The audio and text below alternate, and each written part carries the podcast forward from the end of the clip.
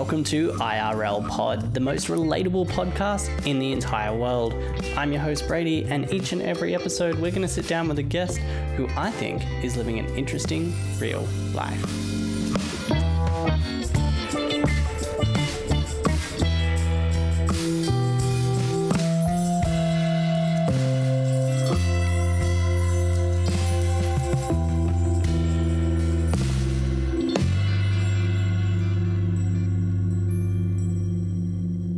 Coming on. Um, so I met you back when I was still stemming up milk for a living, and you were a landscaper at the time. Yeah. Um, but as we've been having a chat about, you uh, have your hands in quite a lot of things these days. You're an avid footy coach. Um, you run hunting, camping, cooking. Uh, tours. Yeah, uh, You're shooting videos all the time with the most delicious looking food I've ever seen. It makes me so thirsty. It's ridiculous. Like I'm literally drooling watching my phone. Um, and you're doing a lot of mentoring, and now you're getting involved in politics. Yeah, I know. I'm doing I'm doing a hell of a lot of stuff. yeah, you're really out there. Is there uh, anything I've left out? Um, yeah, it's probably a couple of things, but um, we'll probably get into that a little bit later on. I reckon. yeah, fair enough. Um, well, thank you for coming on. Um, how? What's the anagram of your business? Because I tried to memorize it for this introduction, I couldn't do it. so run it, run us a little bit quickly through what you do on the day to day. Rightio. Day to day, look, we run a you know a, a feral animal control company. Um, so we've got that. We also run guided hunts. We do harvesting for other commercial companies. Plus, you know, I run my own guided hunts. I do our bush cooking tours. We do um, training things for guys who are actually looking at getting into shooting as well. So we got beginners courses. We, we do quite a fair bit when it comes to like the business side of things. And as you said, yeah, I was in building once upon a time. So I was a, a licensed builder and pool builder and landscaper.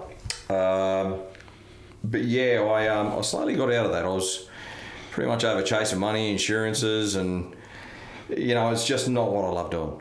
Yeah, It wasn't what I loved. That's awesome. That's one of the my favorite things on this podcast is everyone I'm having on is chasing their passion in varying degrees of success, Yeah. but they're chasing their passion, and that's what matters. And you actually, everyone I've spoken to has found that things just get better regardless. Doesn't do. they're not necessarily drowning in money, but they they're certainly once they give up doing the stuff that they were doing for money and start doing the stuff for happy, they seem to be doing much better. And you definitely personify that. um, difference between you now getting up early to go build someone's pool versus when I see you now is is very different. In whole everything seems better. Yeah, I'm, I'm pretty much not as cranky as I used to be. to be fair, it was always five o'clock in the morning. You're allowed to be cranky at that time. yeah, no, okay, fair enough. I'll, I'll take that. Yeah. Definitely, definitely Yeah. take that.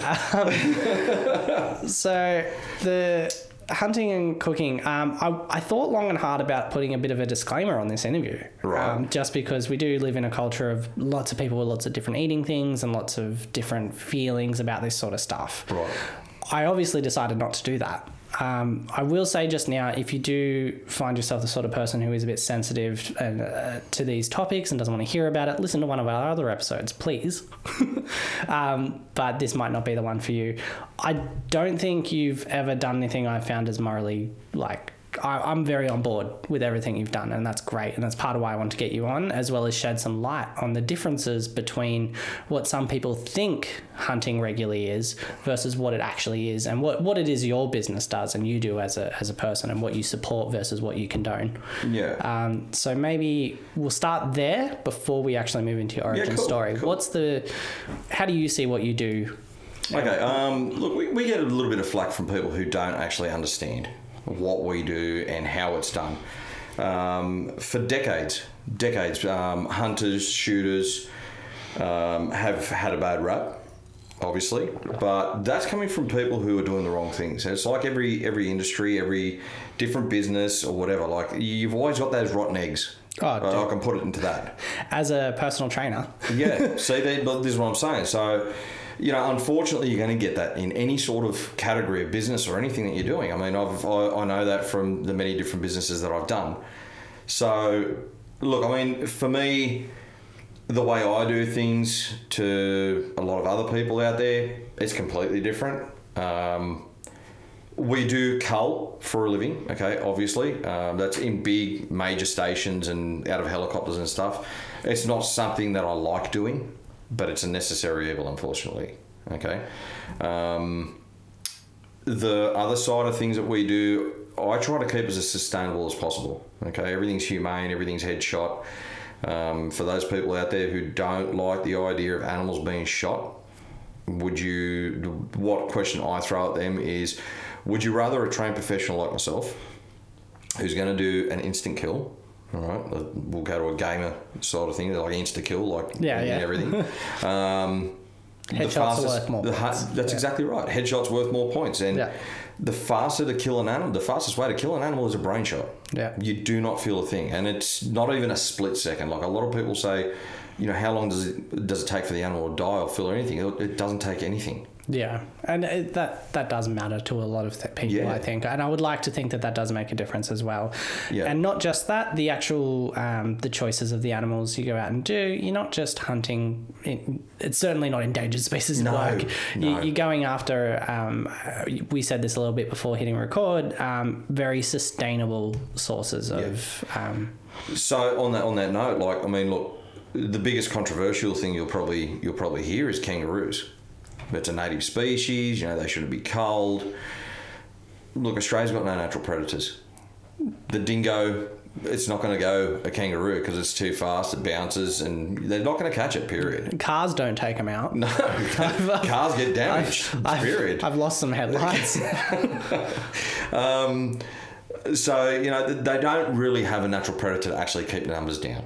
Okay, so when you've got farmers that are developing land, they're propagating, they're doing a bit of clearing and stuff like that.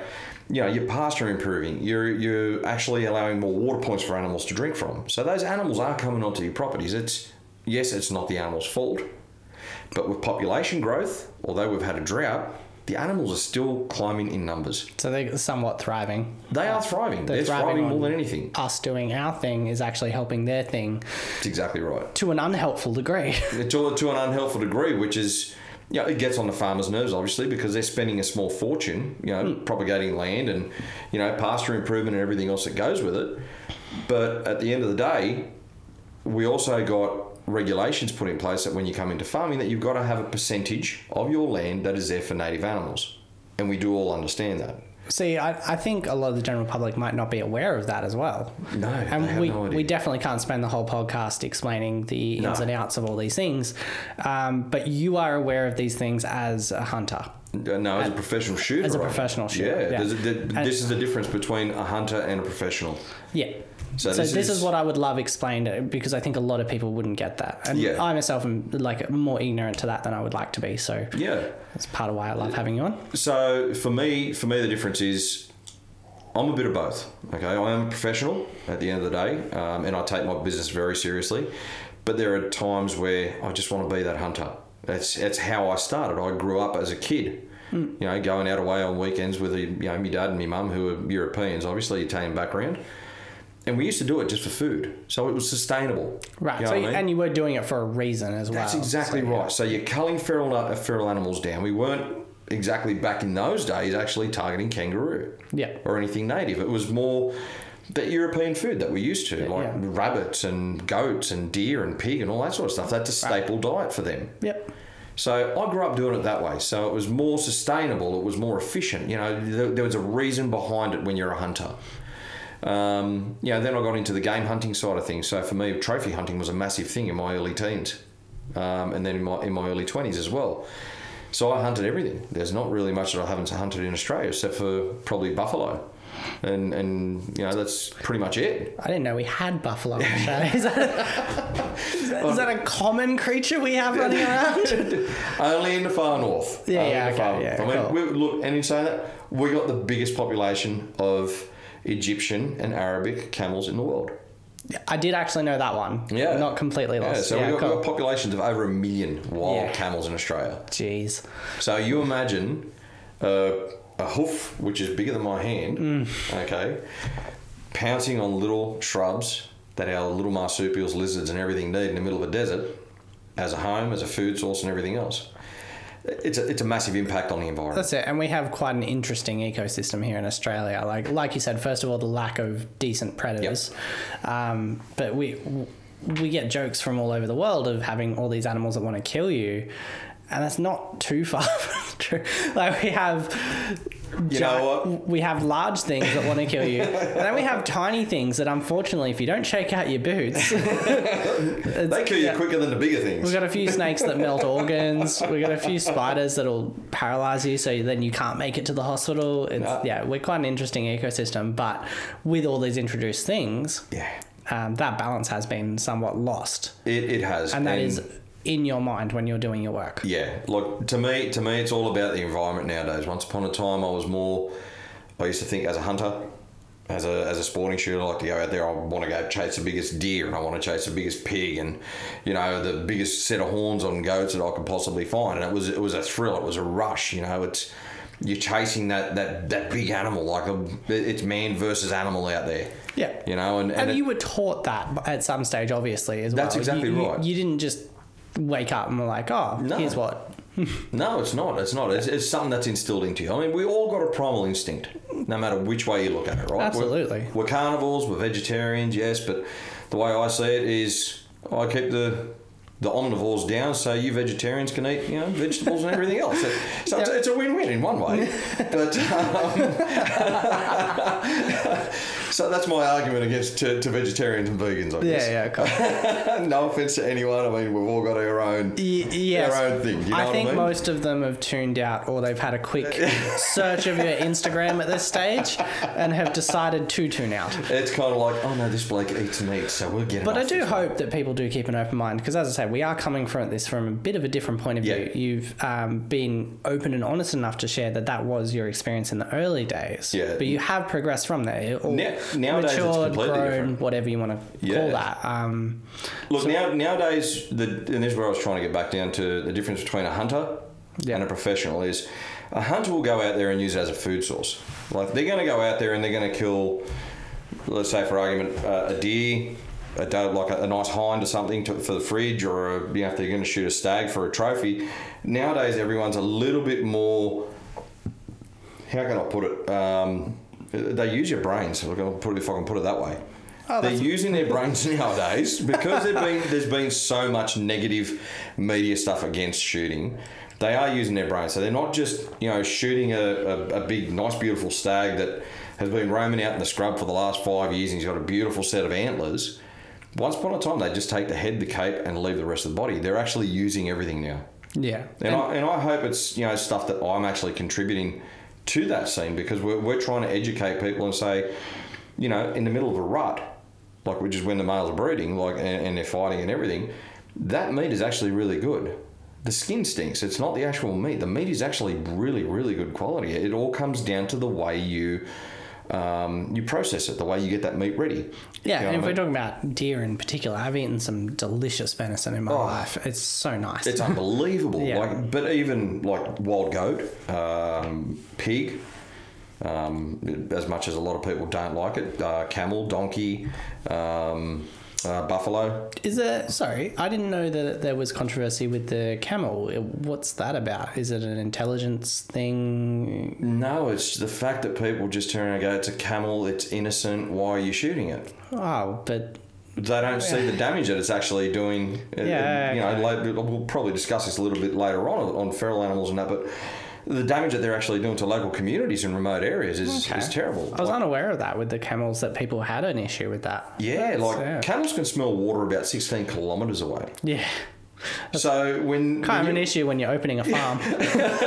like when you've got small communities and you've got like air conditioners going and it's 45 to 50 degrees in the middle of the desert, yeah, okay, in a remote area, and you've got camels that can smell just that little bit of water dripping, yeah. and you've got a little bit of a green patch growing underneath your window, and there's no other ruin your grass. newly developed town. That's it. Like they're coming in and they're destroying, like they're breaking water tank pipes and, and everything else, and those communities need it to live off. yeah. Do you know what I mean? So it's And, it, and somewhat annoyingly, right there, you've got a community that's somewhat remote, yeah. and you've got this thing that's in the way of them living their life. That's also a sustainable food source. Yeah. That could benefit that community quite a lot. Yeah, And then you've got pushback protesting. You that's do. that's somewhat frustrating, right? Like Uh, you're sitting there going, what, the same communities that they're harming could be really ben- they could have a symbiotic relationship here. Obviously, you don't want to overcull to a degree depending on the animal and its its level of pest, but there's there's a lot of like easy logic there. Yeah, there is. You would think. Look, there, there was a, a thing last year in South Australia where they were doing a cam- uh, camel cull. They were organising a cull out there. Yeah. Um, and that must be unpleasant as well. is. Like even as a as someone who likes to go shoot, um, not only is that not fun, I imagine, because there's there's fun to be had here. Um, if if you are a person who likes to go out and shoot animals, I'll, I'll Um, tell you now. I'll, I'll- that's one thing I'll stop you on. Yeah, yeah. That is not true.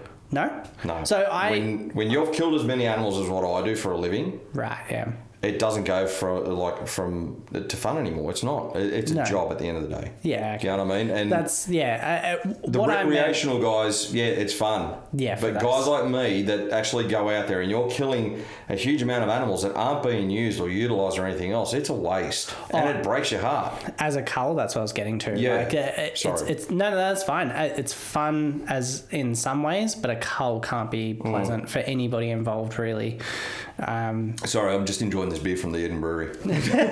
just a quick little plug to those No, guys. I It's love, I love that beer. I Yeah, really do. It's great. That's it's, awesome. It's great local hang, but I also love their beer. And they're two streets away, which is rather dangerous from me because I'm supposed to be this like health advocate as a as a trainer, but no. Um, so culling can't be fun, and No, it's you, not. you understand that it's got bad media, and that one's a little hard to push on. But as you said earlier, there is a necessary evil there, especially because.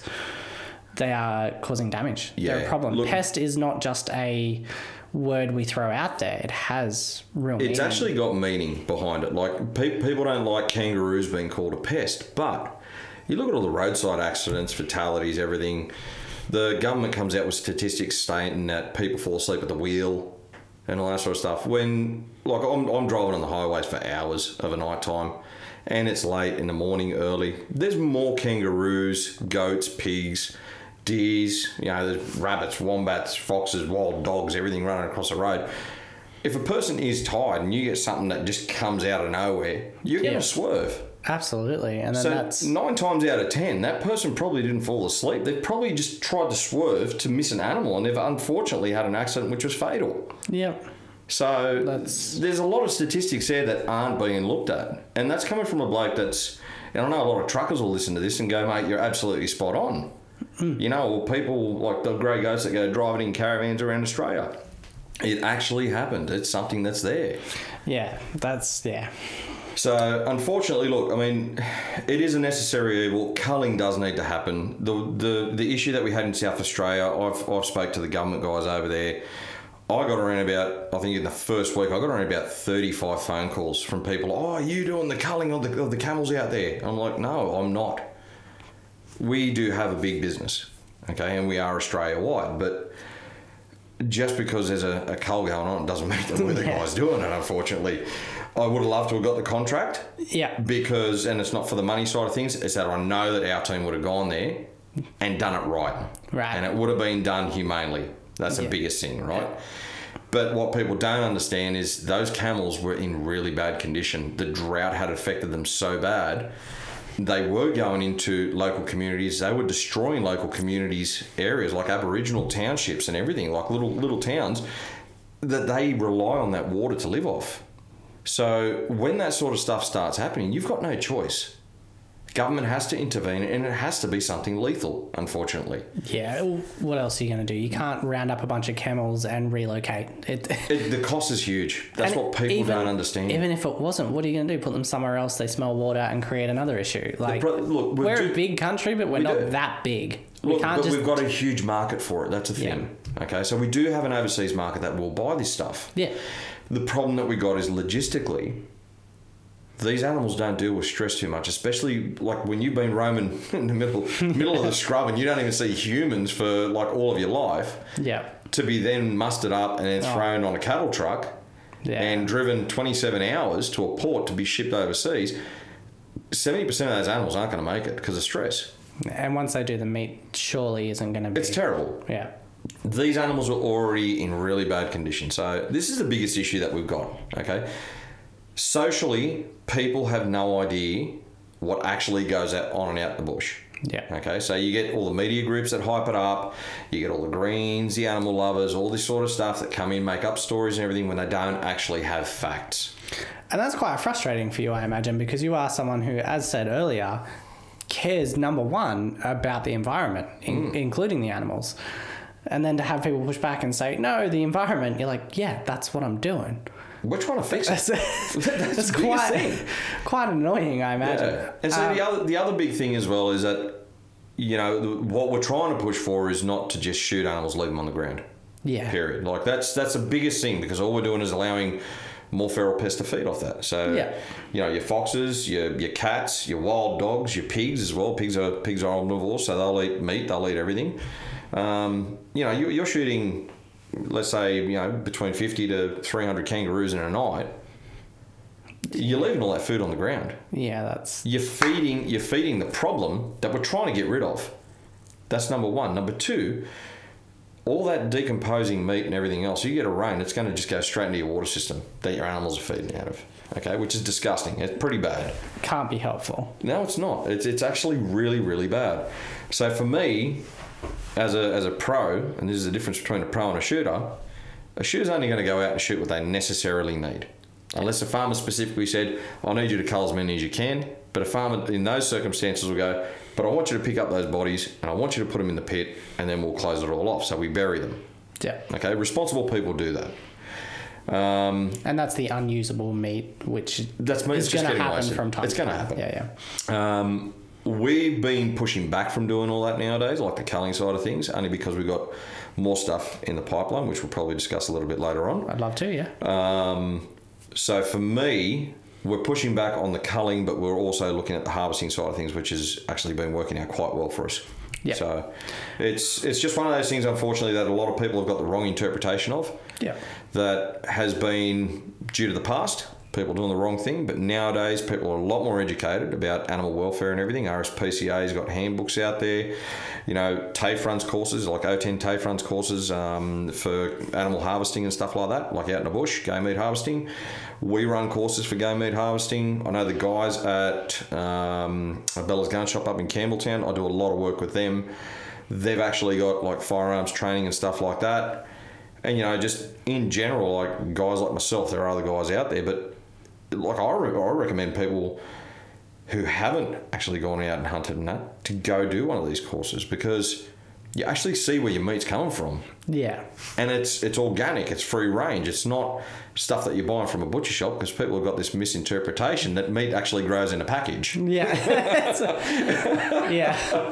and i get that a lot like Yeah. we do get a lot on our social media Yeah. pages And look, I, I, I've never been on the you should go out and be crazy or you should have massive meat consumption. One thing I do dislike as just like a human, not to go too veggie on it by any means, is the factory farming model that does Yeah. get pushed. And uh, we are seeing a bit less of that in the modern world, thank God. But then with, when businesses like you exist, hopefully we can make those things obsolete absolutely especially when you're talking about sustainable meats that one of the cool things i love that you guys have done now you've got um, your rubs Yeah. so flavors and you're doing videos on how to cook these things so you're not just saying do it you're showing people how to do it and to make it taste delicious Well, look, we're, I don't think I've ever had anyone complain about me Yeah. food. well i saw the other i saw one of your more recent posts um, with the new a new um, stock of rubs you said that the previous one sold out yeah, very like, quickly was it th- three days or something like that yeah, within three days, we, we sold out of, oh, I can't tell you how many jars, but kilo wise, we went through around about 12 kilos of rub. And this is like concentrated stuff. So it's not Yeah. like the rest of the stuff that's got fillers and sugars and all that sort of stuff. It's like 100% natural. that's cool and it's all good stuff that's really healthy for you. So you got your turmeric in there, you got your paprikas in there, you've got you know your rosemaries, your garlics and onions and all that sort of stuff, and it's just really healthy for you. Yeah. And um, And I love cooking, so these things are just awesome yeah, like and I sit there thinking about the food that I cook, and I still salivate. You know, Yeah, it's, yeah. it's just one of those things. that's But you know, like it, it was just a shock. Like we, we did not expect that. And social social wise, like we had no idea we had that much of an impact on social media. that people followed. It's quite surprising sometimes. I, I've got a few friends who will do something and then hear like, "Oh my god, this person contacted me based on this." Yeah. I, I actually want to know if anybody out there have you seen any of uh, Nat's what I reckon. No, I haven't, no. Yeah, he's quite funny, dude. He's metalhead drummer guy, and he does all these cooks, but he swears, and he's he's a real human. Yeah, His videos are actually very similar to yours.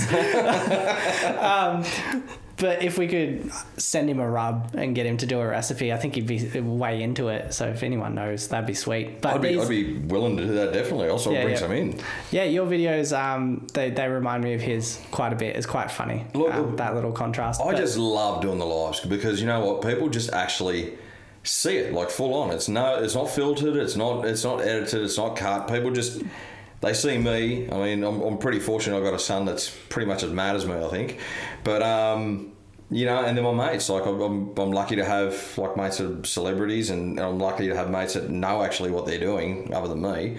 Um, Actually, I don't know what I'm doing three quarters of the time, but I just throw things together. I think you're in that lucky, well, not lucky, but that that category of human who's gone. Here's what I'm good at. Here's what I believe in, and you've you've fallen to leaving the other stuff to other people who are good at what they're good at, and you've luckily enough collected people to make it work. Yeah, I, don't know how it happens, but I honestly don't. It, it's it's just one of those things. Like I think it's like a magnetic. Uh, like, I think like so. I like my training and stuff like that. But when people ask me for food stuff, I have other people I refer them to. Yeah. Um, and it's the same as like just as a person doing this. Like I had Jacob on, and then I've messaged my list of people to come on for this show within the first two days of deciding I was going to do it. Was about twenty people long yeah. which was phenomenal because that's too much work for me to do. like, but that was awesome, and that's just the people who I thought of immediately were interesting and willing to come on to the actually show. do it, yeah. Um, but you do tend to attract people if you're good at what you do and you like your lane. You will just attract people, and you can hopefully um, find a way to make that work, Yeah, yeah. um, look, which is really cool. look, now, I've, I've I've had celebrity chefs. I had no idea that they were actually chefs. People, people that like real humans. I'm telling you honestly, mate. Like, I got invited to, um, and my mate Shannon, uh, Shannon Walker, he's a he's a butcher, uh, a TAFE teacher, and um, he's a guy who got me doing all the accreditations for the game harvesting course for TAFE. Um, I had to do it for myself, and I met this guy, and it was it was it was pretty cool. And he's a guy who introduced me to Mo, Big Mo Kason, the, Yeah. the celebrity um, barbecue guy, and um, it's a pretty big deal. it, it, I had no idea who the bloke was. I seriously didn't. So I don't watch standard TV. So I've, I've had these situations come up in my life as well. people, people have gone, oh, you know that person from that show? I'm like, what are you talking about? and reality shows are such a big thing now, and so many people live and die on them, and I've just, I got no idea. See, I, I'm, I'm not big on that sort of stuff. No. So I, don't- I don't know it. Like, I got a mate of mine who, who- he's an Australian known chef. I had no idea that. Like, we went to the same school together. Like, and, Yeah. and me and him just grew up. We were just misfits. Yeah. Like, I rarely ever attended school. He did, but he was a troublemaker, and he's probably one of the best chefs around at the moment. So he turned around. Um, like, we did this this big thing uh, with deers, a deer presentation to a, a company called Straight to the Source. And apparently, we had some of Australia's best chefs there. And here I am, like big beard down to me, you know, down to me chest, and you know, wearing an akubra, walking onto this paddock, teaching people about um, deers and and stuff big like that. boots. Yeah, pretty much. Had me cowboy boots, jeans, and everything else. And you know, Shannon's there, the butcher from TAFE. He's all dressed up, and I told you he's he's, he's so white, he's almost opaque in the sun. but We'd be cousins. pretty Yeah, bloody much. Yeah. But he, uh, like, and here we are, and we're entertaining. I'm, I'm cooking for all these chefs who I had no idea, like, like five star and some Michelin chefs and stuff like that. Which I've only learnt what a Michelin chef is over the last month. I've got no idea. Yeah. But um, you know, you're just sitting there and like cooking for these people, and they're just looking at you, going, "How the hell does this guy know all this stuff? Like, he's just a bushy." And then Yeah. they're tasting the food and they're coming up to me, patting me on the back, going, I wish we could do this for our restaurant. Like the flavours that you brought out in this food is like we, we can't replicate it, we can't do this. And I mean, obviously, the way you dish things, we can't do that in our restaurants. I'm like, Why not, mate? It's just Tucker. and then just sitting there going, do you, do you know the restaurants that we own? presentation requires that the plate the plate be ridiculously sized and the food be nothing in the middle of the plate, and you can't do that when you've got a whole leg. Mate, I just didn't like a drumstick. Yeah, yeah. But Whole rabbit just on a stick. there you go, just Can you like just- skewered, yeah, done. yeah. But um, like the, these guys are just saying, like, you, I don't think you know the restaurants that we own, and I'm like, no, I don't- I've got no idea. I don't even know Who who, you? you? guys are. Yeah. And like Shannon's just looking at me as if to go, how the hell do you actually like get on? How do you know people? Why do people actually like you, Rob? and I'm just sitting there going, I don't freaking know, mate. It's just. I I think there's a lot to be said for just being a genuine human, and you definitely tick that box. Yeah. Um, after the, probably the world's longest intro, I think we, it'd be nice to delve into the origin story here. So this is this is what we do here on the podcast. Uh, it's interesting real lives, and I've loved what we've chatted about so far. And we were mostly clearing up why I didn't want to put a disclaimer and where your belief systems sit. Hopefully, no one tuned out as a result. I think most people would be more willing to listen now. Um, so with your origins, we there's a lot to unpack.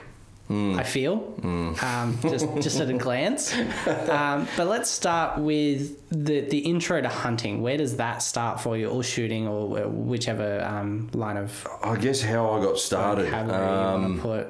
I blame Dad. You blame. I blame Dad. Yeah. Blame.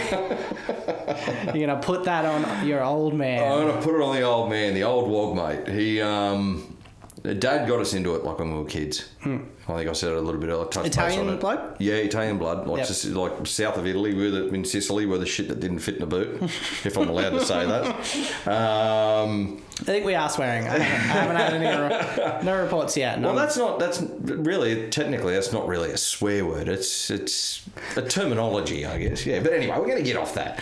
Um, so yeah, so Dad actually got that got us into that like when we were kids, and it was more like I said, it was more a sustainable thing, and it was a food source. Europeans love like their game meats, so we didn't know any better. So for us, it's like, yeah, cool. I, like I started when I was six yeah.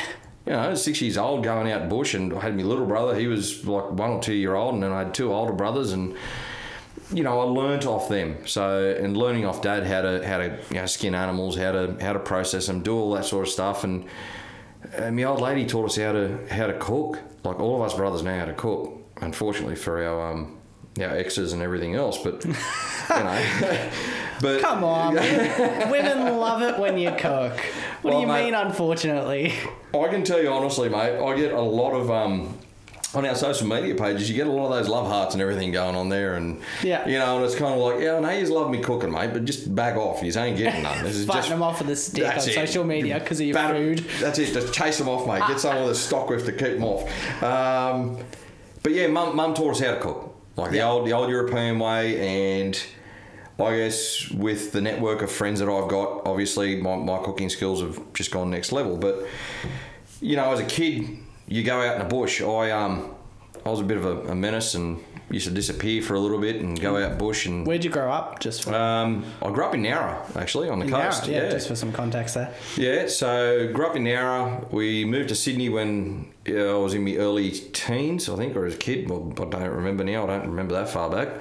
But yeah, so I grew up in Sydney, but literally almost every single weekend, every second weekend, we're out in the bush. Yeah. And I just loved the bush. So growing up in the bush as a kid, the minute mum and dad took me into the city, I was in shock. It's like, I hate this place. I, I, I never liked the city. I still don't till today. So everybody who's in the city, I'm really sorry, but I don't like it. Um, It's a very different way to live. oh, it's, it's too busy.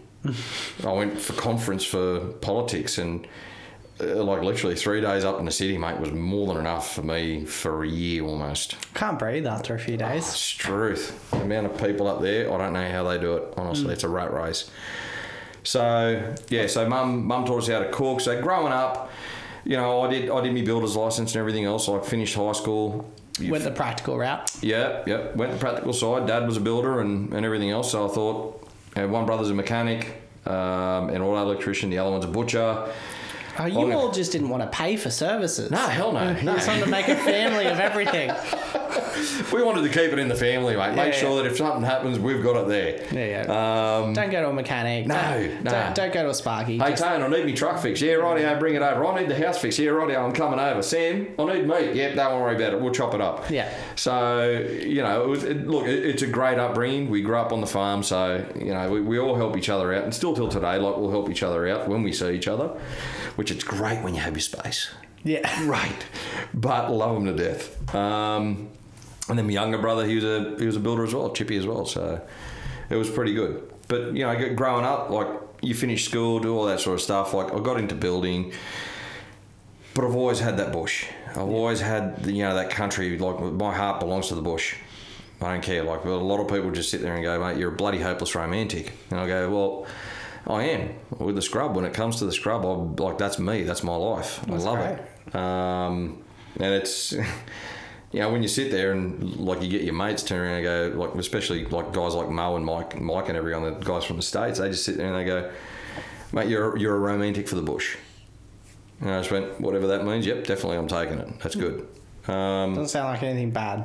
no. So even through all my years of, you know, building and everything, like, you know, that contract shooting and, you know, going out and helping farmers. And it wasn't until I was probably in my mid 25s that it was actually classified as conservation what I did. Right. So so before that, you're doing it more for. It was more for the sport, more Yeah. for the food, you know, and, and I've been eating like, kangaroo and wild animals ever since I was a like an early teen. I think that shows, um, given that most tradies I see uh, have a different physique. Yeah, probably. Yeah. that, that healthy food that you've had to go to the effort to go seek out, yeah. it creates a bit of a different shape. Sorry, and just have another sip. It's hard not to. It smells too bloody good and it tastes good. Um, so yeah, look, I mean, the shooting side of things for me evolved a lot more as I got older. I looked at it more of a, or a like, how can I impact the environment? How can I help farmers more? How can I, um, you know, do my part? I guess you know what I mean because I was quite successful in my building industry, um, and it just started getting boring. I need I need something to like, Yeah. keep me going. I, I need excitement. I need something that's challenging But I and like everything. that as you thought of that, you thought, yeah, this this boring. I don't like this. This isn't. You didn't just think, how can I self satisfy? You thought, how can I add value? Pretty much. Yeah, it was like, how can I do more? Yeah. which is awesome. Yeah. So I mean, look for me. For me, it was more. Look, we had we had a couple of things like we had a drought probably around about eighteen to twenty years ago, hmm. and I've seen a lot of farmers that I know lose their properties. It wasn't just a drought; it's it's constantly trying to feed their animals, and there was competition for water and food against feral animals. So we, you know, we had problems with feral animals way back. Oh, pardon me. Way back when. Um, so you know, I, I was younger. I was, you know, I admit it. I was immature. I had no idea about you know how I can change things um, and do stuff. So Is that? Sorry to interrupt. No, you're right. Go on a, a tangent there. I, it's interesting because we do have what I think most people are calling like a very youth obsessed culture, but there's a problem there in that, as you said, you were immature. Probably not. You're probably the maturity of which the age you were. uh, yeah, probably Uh, yeah. And due to the culture, and now that everybody has a much louder voice than they've ever had, Yeah, thanks to social media, yeah. and, yeah, Yeah. and social media and stuff like that has really made it explode. We are quite judged for the decisions and the choices and actions that we make at a time in our life when we're we're not there yet. Yeah, in, true. A, in, in a way, and I'm not saying that it justifies every every action we took by any means. They're all they're all stepping stones to where we get to, um, and it takes a lot of guts still though to say like I admit I was immature and some of the stuff I did I'm no longer proud of, um, but I would just say like you know. I, I, I wouldn't hold it against you Look, for me personally, I like I, as long as you grew past it. Oh, I should, yeah. I should You- add that thing. Like, if you're the guys I meet in their mid 30s, guys, guys and girls, I guess, uh, who are still acting like their 19 year old counterparts, like, I, I don't have time for it. Look, we're, we're all going to have that little kid inside us, and you need that little kid, no Oh, matter yeah. what, right? But if you can look at your past and turn and, and look at your wrongs, I call it the wrongs. Um, a lot of people don't. people say failures, but to me, failure is basically learning. That's all learning is. That, that's all it is. Isn't that all learning is? You fall off a bike, you get up, you're not going to do it a second time around because it bloody hurt. Well, when I teach people training, quite often they're upset at themselves, like, "Oh, I didn't get that." I'm like, "Yeah, that's the first time you've done that." That's it. Are you kidding me? It all comes down to learning and training and everything Trip else. over, you trip over, you trip over, you walk, That's it. That's once you learn is. to walk, you start learning to jog. Then once you jog, you run. Then you sprint. That's it. and then every now and again you trip over again. Then you don't do that for a lot longer. That's but that's exactly right. My problem was, but when I was younger, I went from walking to sprinting. Yeah. So this is where I say, like, I, I did make a lot of mistakes, and I did make, you know, and, and there's a lot of regrets there. But what I actually knew when I got into my late thirties, which you know, uh, mid to late thirties, you evolve into a complete different person. Like, and, and people that know me locally and like around the state, like I, I know a lot of people. Um, you know, it, they, they look at you and just go, wow, you're a complete different person. You're a bit loose when you were younger. I, I'm using the word bit. it's not a bit. But um, There, there was another uh, censored word. yeah, there was there was a lot of censored of word. So um, so yeah, so there was a you know you, you, you do you do evolve. You evolve into a different person, and when you you actually get your priorities straight. And for me, it was more having my kids that settled me down a hell of a lot. Yeah. and it gave me more more focus, I guess, into what I really wanted to do and the path that I actually wanted to go into. you know, it was Was that about setting examples, or was that about they they opened your eyes to the world ahead, or was there just a a responsibility? oh, I think it was more the responsibility sort of thing. Yep. You know, you, you, you're a dad now, and you know you, you're a husband or a partner or whatever hell you are. It doesn't really matter. That's when you when you have kids, it's different. Like you look at it, and I guess your maturity levels just climb a thousandfold. Yeah. because you're sitting there going, I'm responsible for this little bloke, and you know, I look at my son every day. He's he's 16 this year, and, and I just sit there and I go, well, I hope I was a great dad for him, you know, and, and that's just something that you, as a parent, just sit there and go, you know, I, I take pride in that. So for me, you know, we, we talked about the mentoring. I do do a lot of mentoring and that for the kids when I do my coaching for footy and that. It's it's a part of you know I did, I did a lot of wrongs. I've, I've experienced probably a lot more than what a lot of people have done, like with what I've done in my life. But it's just something that you can pass down to kids and actually just show them, look, I was a badass when I was young.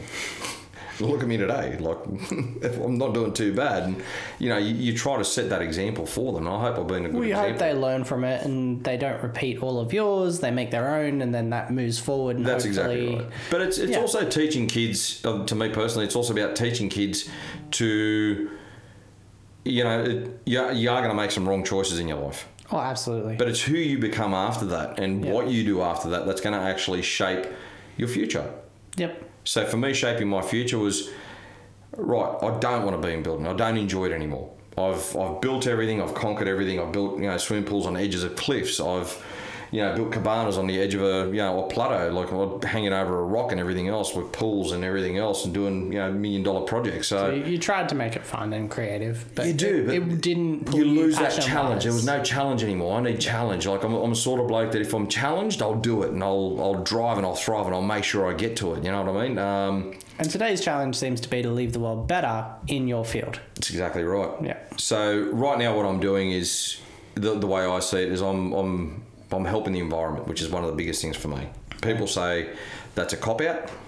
All you're doing is killing animals. No, it's not. I'm trying to get rid of pests that don't belong here that were introduced. Honestly, I think in our overly long intro, we We covered a hell of a we, lot of it. We, we covered that what you're doing and the way you go about it and the morals you've set down and the, the principles that you're approaching these things from is environmentally friendly. At the very least, that like that's the smallest, simplest statement we can say about it. Um, just to really rein things back to the origins. So you're you you've gone to Sydney. You're still doing every second weekend hunting. What moves on from there? But you, you do high school. Sorry, you finished high school. Finished high school, Became a hunt. Uh, became a builder. Sorry. became a hunter. That Yeah, I think you were already a hunter for a while. Um, became a builder. Went on, tried to do the challenges, didn't really enjoy it. Then had your kids. Things changed. Yeah. So what we're doing now is basically, and, and for the last Just to sum up your life. probably summing up, you. summing up my life. I mean, that's, that's a pretty quick sum up. I mean, I'm glad we didn't get into. Sure, there's a few drunken nights. There's a lot of drunken nights, a lot of bad nights too. Um, that's stuff that I don't, I don't want to bring up right now. That's fine. I think that'll be later on. Yeah, Like, oh, mate. Maybe maybe I'm- another I'm podcast guests- of yeah. I'm up for guests doing more than one as well. Um, and I think there's so much to unpack and enjoy here. Yeah. That if you are willing to come back on after we've we've been through this, then I'll, I'll definitely Mate, I'd love to. I, I really would. This has been really fun. So, I'll definitely do it. But let's let's keep going from there. so, so for me, like, you have the kids. yeah, if I had the kids, did the building, um, you know, got burnt by a few clients, and you know, Ooh. in life, yeah, that that cost us a fair bit. I lost my farm and everything. oh man, I'm sorry Um, about that. No, no, well, it, it happens. It's a part of life. It is the run of running a business. Isn't It it, is, it is. Um, that does suck. So for me, it was Sorry, more. just yeah. quickly, just to interrupt. The same partner you're still with, wife. Separated, yeah. Yeah, okay. Yeah, so- sorry, that's No, that's, that's that's, a bit more dug deep. No, I was no, just no. wondering, like, so through Look up up until up until a year ago, like like like everything's been working perfect. Um, like you know, businesses were, were being great. Like we wound down the building business uh, a few years ago. Yeah. Um, I've been going through government for support Yeah. for, to get these new businesses up and going. About five years ago, I went through government to get a feral animal control program uh, funded by them to help farmers wow. and the environment. Um, yeah, it was worth a substantial amount of money because we didn't want to do something small. We want to help the whole state. You know, like we, I live in New South Wales. I want to help the, the people in New South Wales, and then from there we were going to try and grow. But unfortunately, you know, you meet with you know ministers and you know all the pollies that turn around and say yes, we're going to promise you the world, Rob. But at the end of the day, all they do is take your data. They just particularly want to be voted in next. pretty election. bloody much. Yeah. Um, but look, I mean, as It's- much as that happens, like I got some good feedback from them, learned from that. They basically said if you can come up with a different program that the government doesn't have to cough out as much money, then we'll look into it. So I A- did. Ask them if they could use some of that fine money from taking the the signs away from speeding cameras. what was that? So we were. Reven- revenue money, I think it's called. Reven- yeah, that's what the revenue? letter you get says. Um, it was f- more than five times as much from December 2019 to 2020 when they decided to remove the stickers. So it's 2.5 million made over December Wow. in speeding fines. And Yeah, what nice. the only thing that irritates me, I must say, I contributed to two of those. good job. Okay. The only thing I find Keeping the country annoying alive. about that is you don't get pulled over and you don't get told to pull your head in. No. You receive a fine in the mail two weeks later. In that two week period, you may have killed someone Yeah. or crashed your car, Yeah, yeah. caused some damage, but who knows? I don't find this just to throw my political two cents in. No, no, removing signs from cameras. I'll bring that up at the Is- next meeting. yeah, Okay. removing signs from cameras is pretty rubbish. It- That- it- it is that is rubbish. a money grab move. I'm all for stopping people being idiots. But that's a, that's that a police officer's not- job. Yeah, I'm sorry. This move was not about that at No. all. And then, I and, then you've also got those cars. You got the cars on the side of the road now. Once upon a time, you had to put they had to show that they were there. Now they don't. I drove past one in Fitzroy Falls the other day, and there's just a little sticker on the bottom of it that just says "Thanks for not speeding." I'm like, well, I wasn't because it's like a 50k zone in a town. And you're a responsible person. I'm a normal human being, yeah. Um, but mind you, there's like one car on that road every hour. Yeah. But I drove past that car and I was like, God damn. Like, Yeah. That's nothing. Like, no, wonder they're copping so many fines. but look, I mean, to me, It's- to me, it's that's ridiculous. Yeah. It is ridiculous. I The, mean, the, I the would rather. priorities of our police seem to be It, it's shifting jobs. Yeah, it, it's creating more work. It, that's Mm. all it is. And to them, sitting a bloke in a car in a suburb, not even holding a radar in his hand and allowing a computer to do it all, is a joke. It's a waste of taxpayers' Do you know why they have to sit in it though? Because someone would probably go there and paint No, it's a windows. fantastic story. It's so much better than that. Go for it. Tell me. They uh, so there's a story you can find the original on probably somewhere. Um, but a, a bloke went by and he took the license plate off the car and put it on his own, and sped past it something like a hundred plus times. Then switched it. them back. So then they got the printout at the end of the day and had and they had like a hundred plus fines on themselves. Oh wow! Yeah. that is awesome. And I don't know if it's still a thing, but it was previously a thing. You could privatize those speed cameras or something. Like Now, that, so- anybody who is listening to this and tuning in, don't do what Brady is telling you to do right now. I didn't say to do it. I said it's hilarious, but that is now why we pay someone to sit in the vehicle. that is a joke, but I'm sure they just fall asleep anyway. But to me personally, that's, that's a waste of taxpayers' money. I agree. And, and when we have these things out there, like your business, that could be um, utilized to a far greater degree. Look, we, we've, like I said, look, we, we've gone to government again.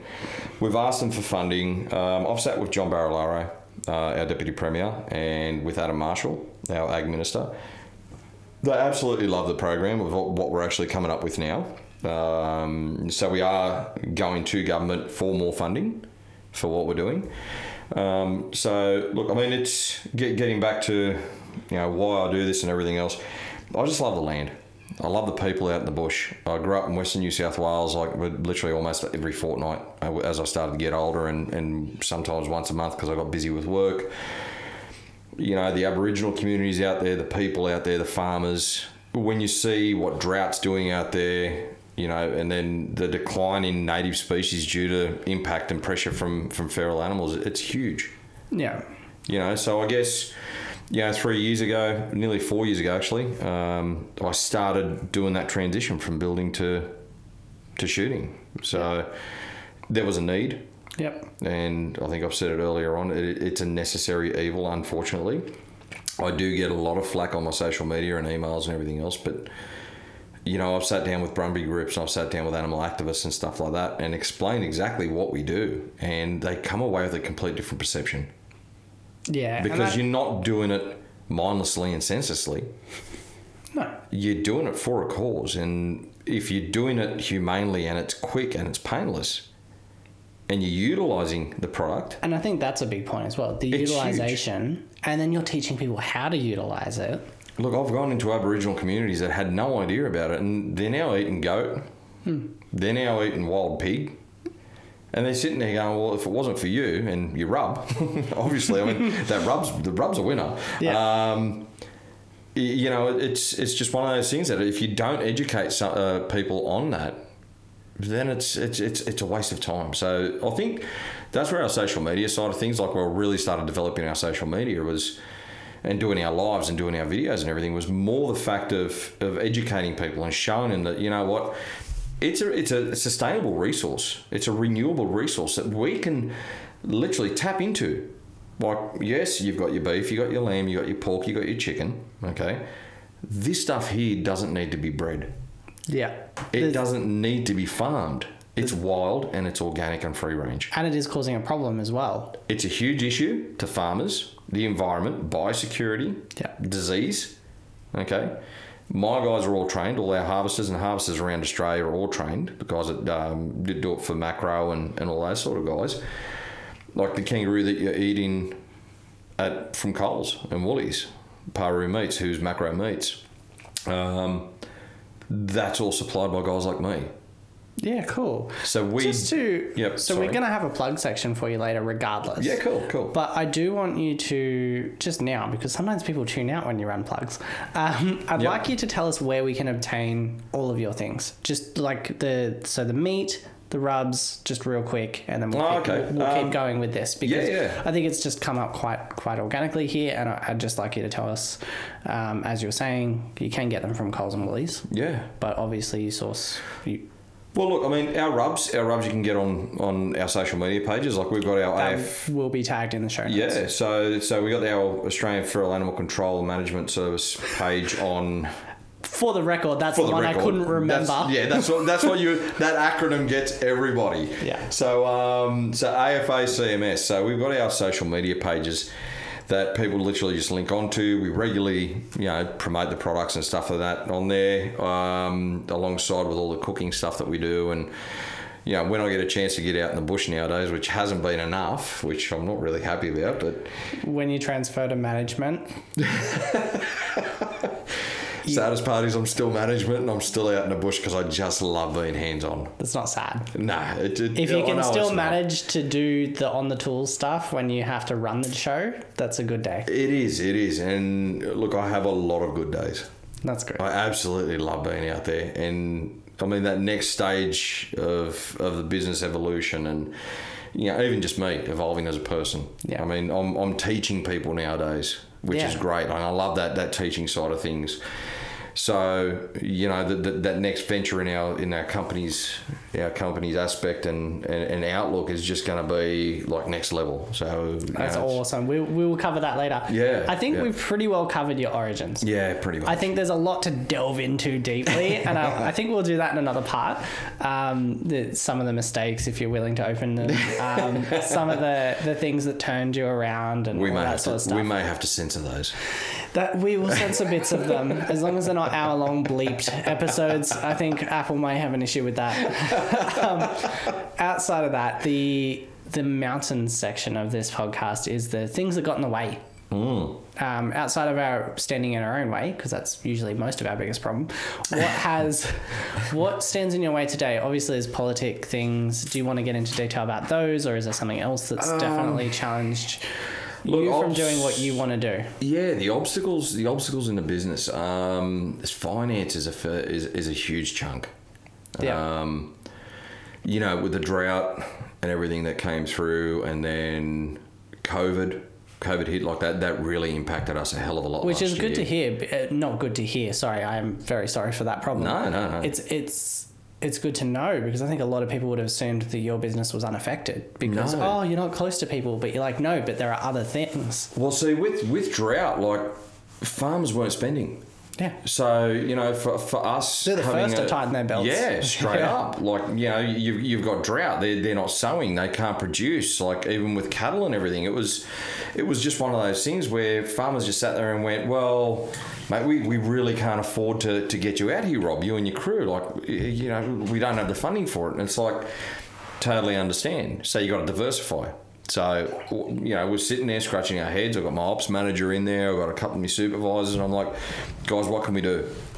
And they're just sitting there going, well, Rob, you normally just take out guys like Big Mo and Shannon and the, the guys from Black Bear Barbecue and all that sort of stuff, you know, on these camping trips. Why don't we set something up and just start taking people out there? And I'm like, yeah, but would people would people pay for that sort of stuff? Like, would people Oh, hell yeah. go for it? Like, I had no idea at the time Right. Because it was like I just took mates out and you know I'd cook for them because it's just me. Like I, I love cooking. Like I'm out in the bush. That's my element. And you know you're sitting there and and you're thinking about and we're brainstorming and it's like let's run some guided hunts. I'm like what? And they're like yeah guided hunts man. Like they're going to learn from you. You're like one of the best best bushmen that we know. And um, and I'm like, oh, you know what? I, I don't know, guys. So James goes, why don't you leave it to me? And I'll I'll see what we can do. So we'll, we'll do like so. James started up the pages. Like I didn't even get involved in that Yeah. for the for the guided hunting and bush cooking. And um, But you're the technical skills. You're being utilized. I'm the bush. Like Yeah, I'm, yeah. I'm out in the field. I love Yeah, the field. So he's my techie and my, my ops manager, and he's just sitting there going, "You just leave that to me." He goes, and let's see what we can get done. And I think within, and this was pre-COVID, uh, we had something like 70 bookings to go out bush. So guided hunting, Nice. camping, cooking tours, um, beginners courses, all of that stuff. The minute COVID hit, absolutely stuffed us. Wow. Yeah, so you're talking about, you know, Wow. So I got smashed hard, uh, as you can imagine, coming in. with your PT stuff, yeah. Yeah, because my um my whole business was just closed. Yeah. Um, but that's crazy to not be forced to close, but to have it just drop. Well, you, it's. I, I, I couldn't get my head around it because from going from you know 70 bookings which you know was a substantial amount of money especially when you're doing guided hunts and, and stuff like that and you know when you got groups of 10 people coming out into the bush and and then basically going you know here we go rob you know there's 10 people coming out and you know you're going to be teaching teaching how to process meat and how to cook everything and you know we're just going to have a big I'll put it in the nicest possible way. Big piss up out in the bush. Everyone brings their own grog. That's my favourite way. It's the Yeah. best way to do it. It's, Yeah. it's just fun. Um, you know, you just sit there and and go right. Okay, fair enough. So a group of ten people at an average of four, you know, four four hundred fifty bucks each. You're sitting there going. Sure, if that's four and a half grand on a weekend, man. Yeah. Like, I'll pay the wages for the boys, pay everything, and it's still making money to keep the company afloat. And you can support the thing you do, which is support our environment by Support doing the what you love. And the best part about it was is we were giving the farmers a return And then during the drought. yeah, So, you know, farmers, we, we promised the farmers 30% of what we were making. that's important knowledge. And It like is. You, you buried the lead in that story. You do. Like, for me That's- personally, it, it, it's it's not what I'm making out of this. So just to It's how run me through this in case I've missed something. Right. You're doing pest control. Yep. So you, you're helping the farmers out in the first place, Yeah. as well as their animals, their their whole setup. Yep. Yep. Then you're taking other people out there to teach them how to do the thing properly. Mm. So you're educating people on how to do this. Um, and then you're using the meat, so you're utilizing that, and it's a sustainable meat. Yeah. so you're doing that. So, like, along the line here, you've just added so much value to the world. and, and then what happens? Like, COVID hits. And COVID hits what everything was, Did you get sick of reading the emails? Did you read them all? Was it like, sorry, I can't travel? Was it this or that? Or what, what actually. I, we haven't actually brought up COVID in this podcast yet. I've been. No. Um, and it's a sore subject. A lot of people don't like hearing about it, but I think it is valid here because, as I just laid out there, everything you're doing is just such a positive experience f- for everyone. Yeah. and then you get smashed. Yeah, it was. Um, it wasn't good. I can tell you. I can tell you honestly, mate. Um, I'm, I'm pretty open. I'm, I'm a very open book. And just to, COVID, COVID, literally, like it, it, it screwed us pretty bad. mate, I spent two weeks on the couch drinking. Well, I'm a health advocate. And I didn't I didn't lose that much money. yeah. the amount you got smashed with, and it's not just about the money for you, obviously. No, it's hurts. it's it's pretty harsh. Um, you know, when, when you when you come up with a program, you make deals with farmers to go on their properties. You know, farmers farmers are making good. You know, at the time they weren't making too much because they were putting down stock. They were selling for nothing, and you know that little bit of money that they were making out of that was good money for them. You know what I mean? And then when COVID hit, it's like, well, all businesses have to cease operations, more than two people, and blah blah blah. And I'm like, well, shit, what the hell am I going to do now?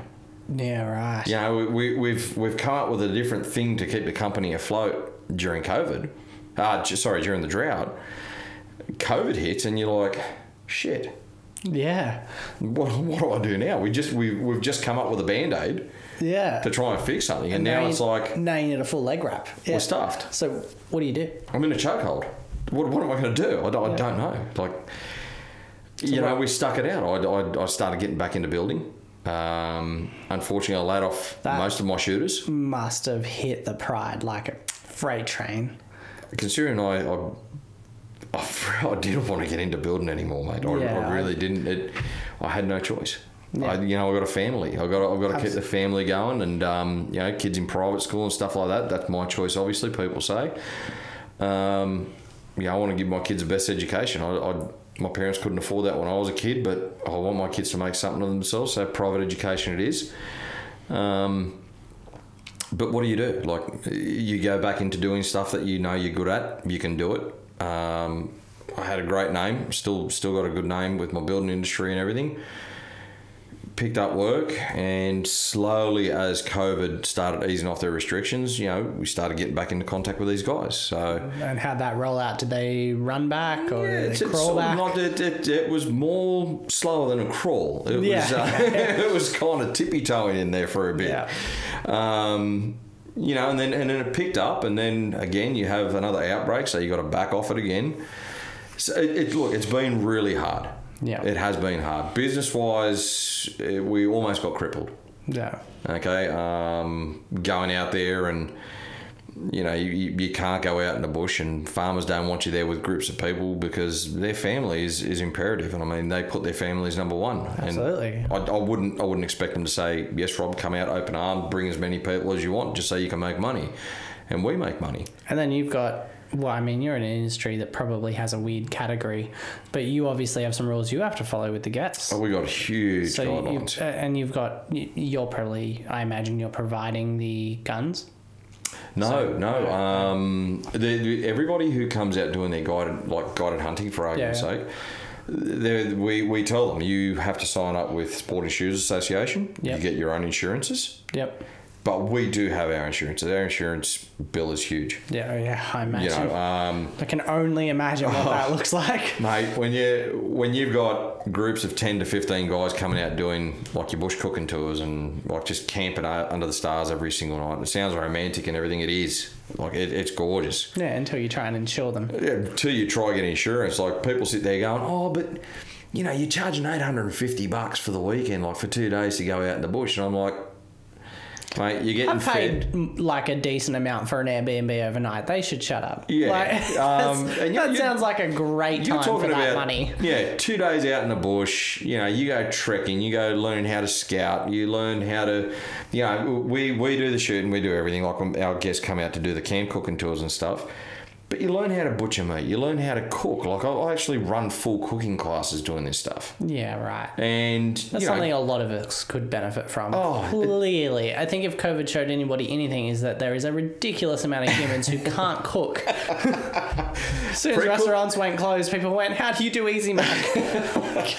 pre-cooked McCain's meals are not the same. you you cannot sustain yourself. Like, you might have enough to do your puzzle, but that's it. Like, yeah, that's pretty much it.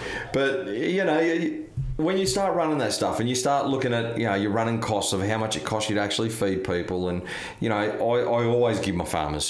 I always put my farmers first, and I always give them something. I'm utilising their land. You know, they give me water, they give me electricity, they give me a whole lot of what I need. Yeah. You know, my, my farmers are my mate, they're basically my mates. So, you know, I give them something out of it. I make a little bit out of it, which is great. My boys get paid. that's they all how, get looked that's after. That's how business works. Business works. For We're- the record. That's right. A lot of people get really up. Oh, he's making money.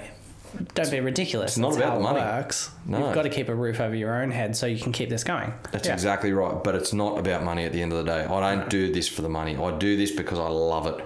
And that's There's the difference. the evidence. There is that you didn't have an unsuccessful building business. No. You were doing great, Well, you know, you, Yeah, you yeah, yeah. how busy we were.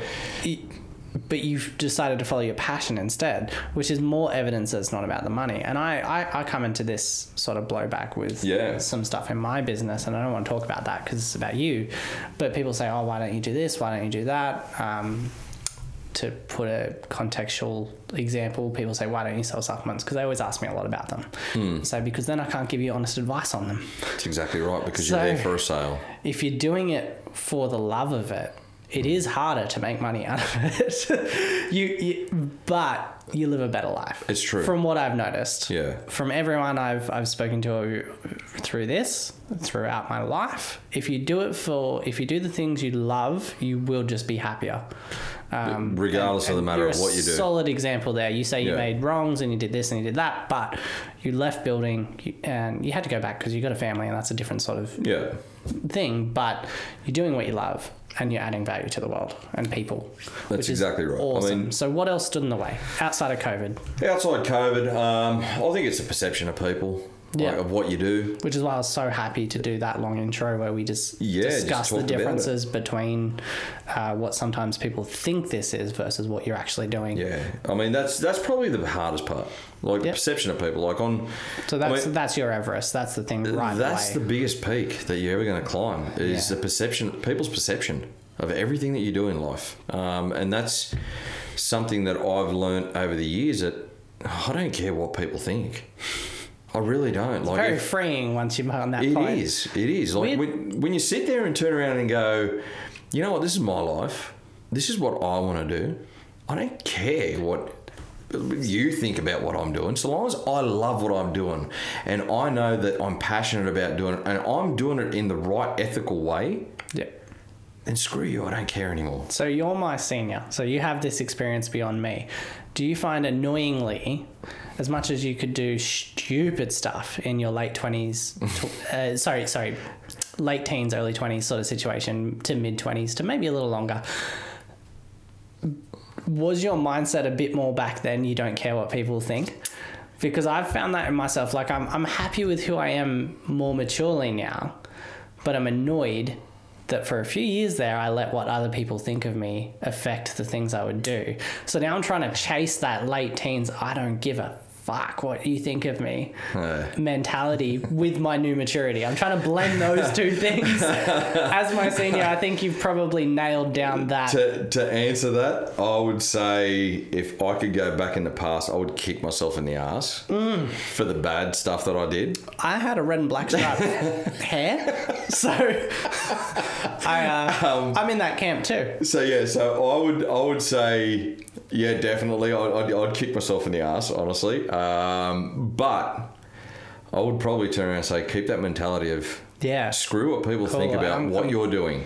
happy to find that middle ground and find Yeah, somebody else feels because as well. because honestly, at the end of the day, you've got to look after yourself. And this is coming from personal experience. Like I'm a 45 year old bloke. I've probably done a lot more than like 50, 60 year old people have done in their lives, let alone some people have done their whole life.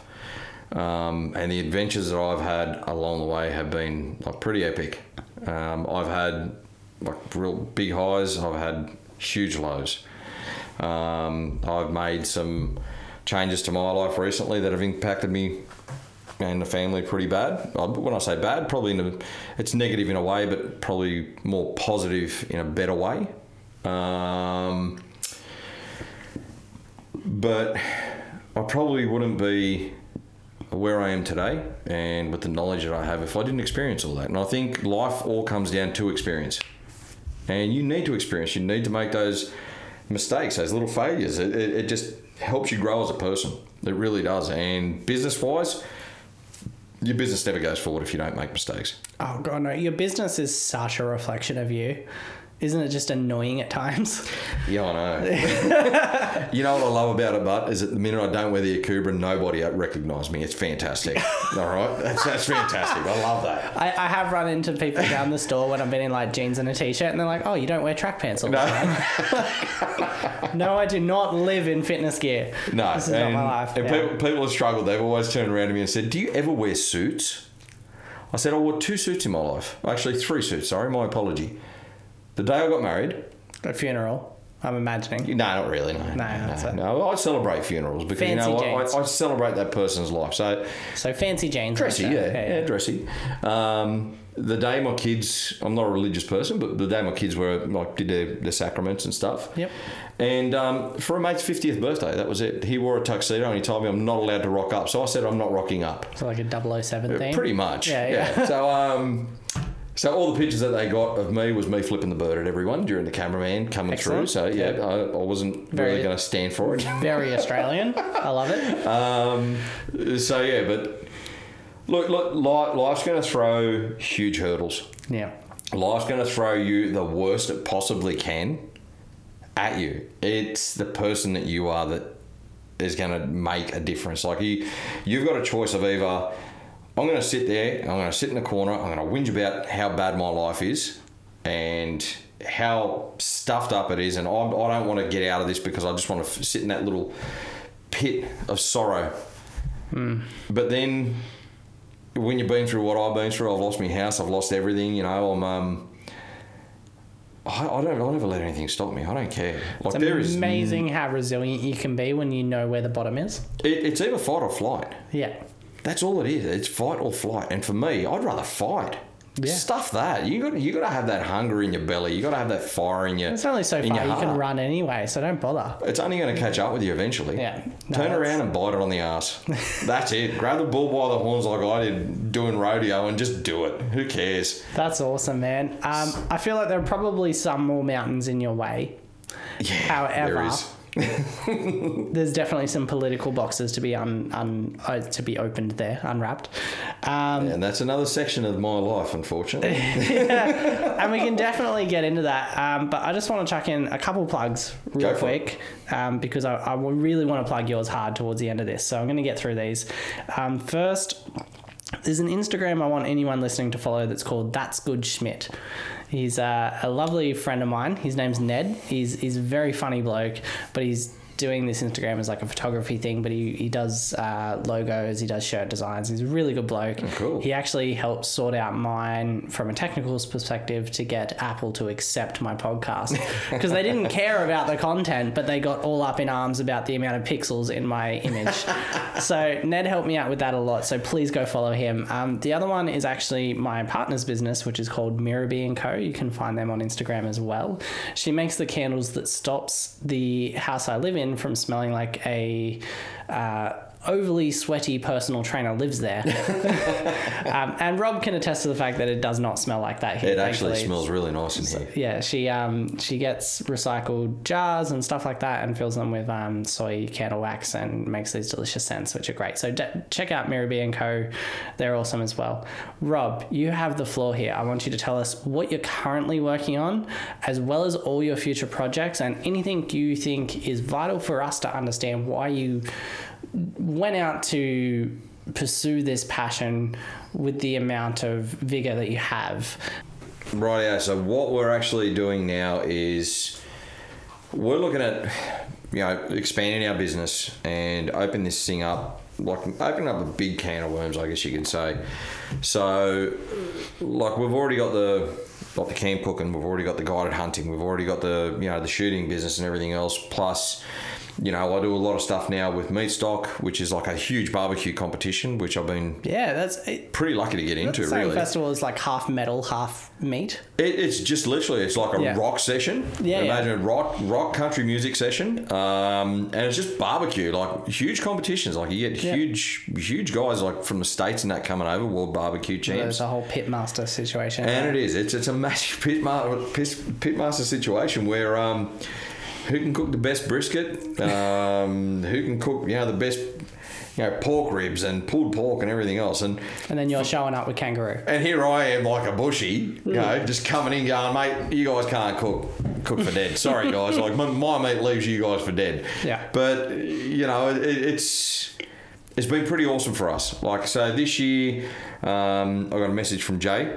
Um, the other night because I sent him a message a while ago and he got back to me the other night going, yeah, I'm, I'm happy for you to be happy to give you a stand at the next Meatstock. And I'm like, cool. So That's a know, big it- deal, man. Like, yeah, and that's quite cool because you'll be representing a, a- basically what we're doing. yeah. So, um, you know, I, was- I was privileged a year before uh, where I could literally get up on stage and, and show pit masters and the public exactly how to break down kangaroo and a deer and everything else. And uh, had a couple of mates that are butchers up there, which helped us out. And I, I had Big Mo come out on stage.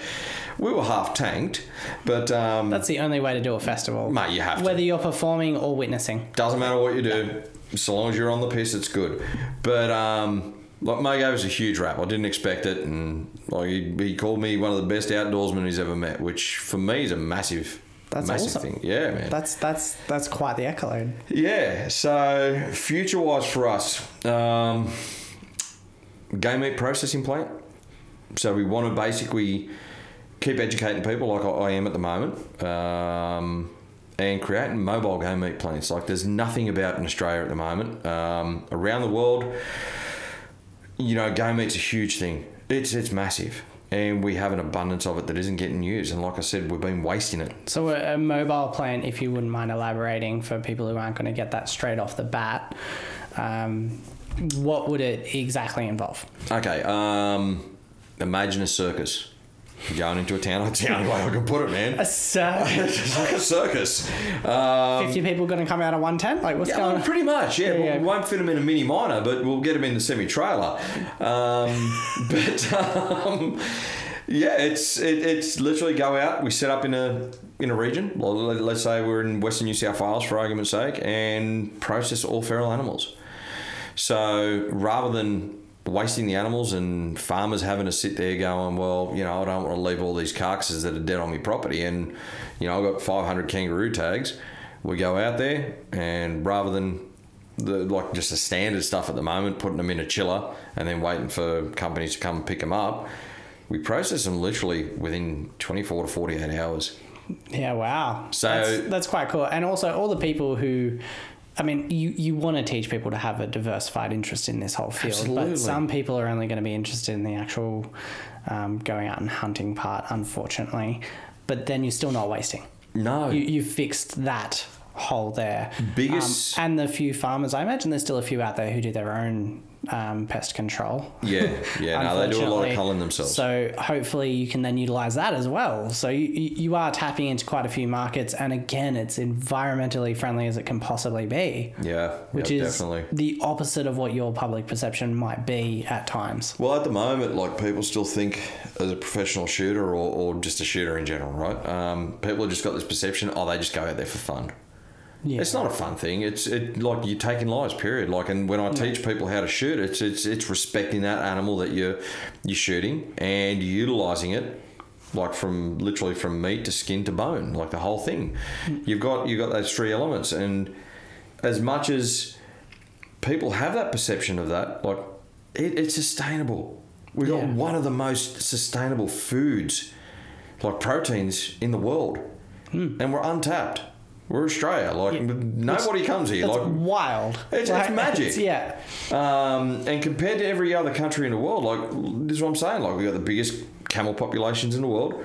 We're the only country in the world, except for America now, who's released some some kangaroos. But we're the only country in the world that eats a coat of arms, and it's freaking delicious. Not the drop bears though. No, no, no. We leave the drop bears alone, okay?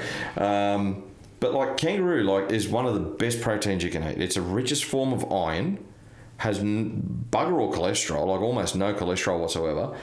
Like your iron levels are huge, your potassium levels are huge, like zinc levels, um, your omega three fatty acids is all in that meat. Athletes, it's the best meat for athletes. Um, and putting it this way, I can eat a whole rump steak, a beef rump steak, right? Hmm. Half a kilo slab of meat, beef, yeah, perfect. I'm a carnivore. I don't Yeah, care what anyone says, right? But yet, I'll have maybe a 200 gram loin of deer and beef, and I'm stuffed because of the actual protein in that. Yeah, so protein, and I can Kills it. testify this as someone who is well educated on this. Yeah, Protein is the most satiating macronutrient. So Yep. the more protein in something, the fuller you will feel. Um, Absolutely. and comparing beef to kangaroo is leagues. There- there- there's measures and measures between them. pardon the pun, but it's leaps and bounds ahead of it. You know what I mean? But I missed it, and I'm disappointed, I'm disappointed in myself for that. Um, but yeah, this is what I'm saying. Like, you, you don't need those huge portions anymore. yeah. You know what I mean? You're getting it out of a smaller portion, but it's so much more better for you. Unfortunately, you know, you got big companies. I'm not going to mention names, but big companies won't promote for that for red meat because farmers and stockholders and all that sort of stuff they don't make money out of it, which is fair enough. People don't love change. No, they don't. The people have still got this ideal that you know meat comes out of a packet in a butcher shop and was grown from a little grain of rice. Apparently, Yeah. you know. But look, for me, future wise, we are going to establish this. Yeah. We got funding on the way. We're going to government. Government's going to try and help us out. They said. Um, I've got privatised funding that's coming through now, so we've, we've developed this. It's all gone through. We've got plans. You know, we're just in the start of um, uh, of of purchasing and everything. All of our all of our stuff. And I would think there's a lot of support from farmers for this as Oh, well. it's Like, huge. yeah, and, and then just the communities that you're outreaching to in general. The communities themselves. I mean, you think about it. One of these one of these facilities will, will create between fifty to seventy six jobs, Yeah. rural jobs. Like people people need, especially after the fires So and the you're drought. taking care of what is, and I hate to say it this way, but what is waste, yep, um, and you're creating jobs, yep, educating, mm-hmm. creating a sustainable source of sustenance, yep. um, and just yeah, bettering our land. Biggest thing is, is the environment's going to benefit from Yeah. this a thousandfold, Yeah. thousandfold. Like So- you, For the vegetarians and vegans who have stuck out this conversation, because I know it might not be the most comfortable subject for you, and I don't want to alienize you. yeah, yeah. alienate rather I can get my alienate, english same word thing, if I get my different- english yeah. right yeah um the i'm not going to argue with anyone on moral grounds what they do and do not consume but this business to me from the evidence laid out by you rob Yep, yep. Appears to be as morally white on the black to white spectrum of color shades as you could possibly be. Like you, you are doing only good for the environment. You are doing the most humane ending of a life as possible, and you're teaching other. You're teaching as many people as possible about it. Yeah. which is a big deal as well. Look, it, it, it's a huge thing. I mean, pe- people have just got a, the wrong perception about what guys who are professional that do it, obviously. Um, I'm not speaking for the guys that do it recreationally, because, I mean, as a recreational thing, I still run my guided hunts and everything, right? Um, but even then, when I do do those, I try to make them humane and as, and as you know, as fast a kill as possible, right? Yep. Um, but everything that we do, we want to utilise.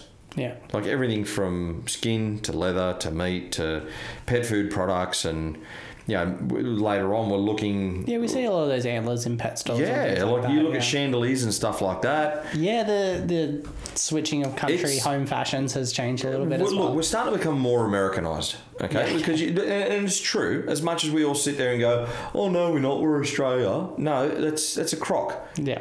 we do like that glamorous outback out outdoors feel so you're sitting there and you're going right so those antlers are going to look phenomenal like I, I use mine as a coat rack for christ's sake Yeah. you know but i do justice to the animal that i've actually shot Yeah, and that's a big thing. And I think one of the big reasons I wanted to get you on here was to help shed some light on that perception, as much as our audience is very much in the infancy. um, I, I wanted this for myself, and I wanted to question you about that and hear where you come from that. And I'm, I'm so glad we did. Yeah. Um, thank you so much for coming on. Is there more that you wish to plug from your business? The pro, the mobile meat processing sounds like such a good idea. it's it's going to be a phenomenal idea There Yep. is a lot of branch offs that we are doing from this Yep. um, so you know there's medical research which has been phenomenal like there's there's been a lot of stuff already out there that we've now got contracts for Wow, that's which cool. is great um, for supplying. I'm not going to mention what it is at the moment. Yep, that's fine. But, Leave us a um, teaser. That's all right. It is. It is. It's, it's something for later on down the track, I guess. Uh, so we got medical research. I mean, we're looking at jerky. We're looking at small goods. We're looking at everything. I mean, probably the biggest things that we're doing at the moment, like and, and what's coming up in the very near future, is is master classes. yeah. So, you know, I've got a, a couple of like really, really good chefs. Um, surprisingly enough, I know a lot of people that are half decent and know what they're doing. Um, but we're going to start running masterclasses for people who want to learn barbecue, who people who- want to learn how to cook gourmet meals, like from, from chefs and idiots like myself um, that pretend to be a good chef. But you know, there's there's master classes there, so it teaches people how to use different condiments, different meats, different um, different flavors, different spices, all that sort of stuff. But also know and get a bit of a background on where your meat comes from. So Yeah. whether it's beef, whether it's kangaroo, whether it's deer or pork or anything, it doesn't matter what you buy. It's all educational. It's it's about teaching. It's about opening your mind to different things, I guess. Yeah. So, you know, look, we've, we've got a lot in the pipeline that's coming up. A hell of a lot in the pipeline. right. Well, with that in mind, rather than spending the next half an hour describing ja- each thing in detail, about it, yeah. um, I will tag uh, the Instagram for your business Yep, cool. with the anagram. I can't remember. it's on your shirt. I can't say it. AFACMS. Um, I, that will all be in the show notes, of course. Uh, where else can people find what you got going on? Um, we got our website, Yep. afacms.com.au. Uh, we're on Instagram, we're on Facebook, we're on Twitter as well. Yep. Pretty much all the same name, or it's under uh, Rob Galena, Yep. obviously.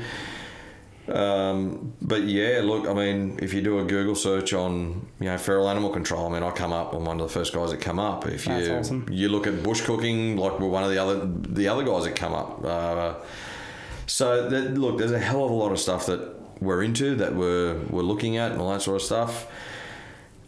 But yeah, look, I mean, I, I just hope people come away with this and with a different perspective of you know like what I do for a living, obviously. Yeah. Um, But the, the industry in general as well. Just the and, industry, And the, the yeah. changes you're trying to enact. yeah. That's awesome, Yeah. man. Thank you so much for coming on. It's been Thanks for pleasure. sharing us your personal as well as your business perspectives, um, enlightening us to what you're trying to change and what a- actually exists already because I think people do have a bad perception of that. So I'm glad we were able to sort of stomp some of those myths. Let's hope so. bit, Drink some beer and have a chat about it. Um, thank you so much, Rob.